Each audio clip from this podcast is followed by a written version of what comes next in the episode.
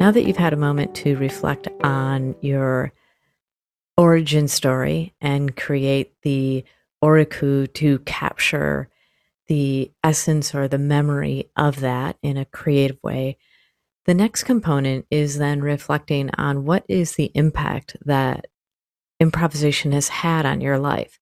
What has changed or transformed as a result of your contact with improv?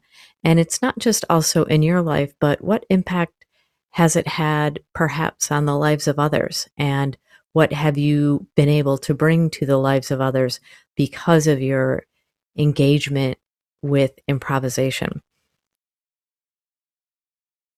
And so take a moment to write that down. And if you have the workbook, there is a section in the workbook to reflect. And once again, I will play a little reflection music. And if you want to skip ahead to the next episode, please go ahead and do so. Happy reflecting.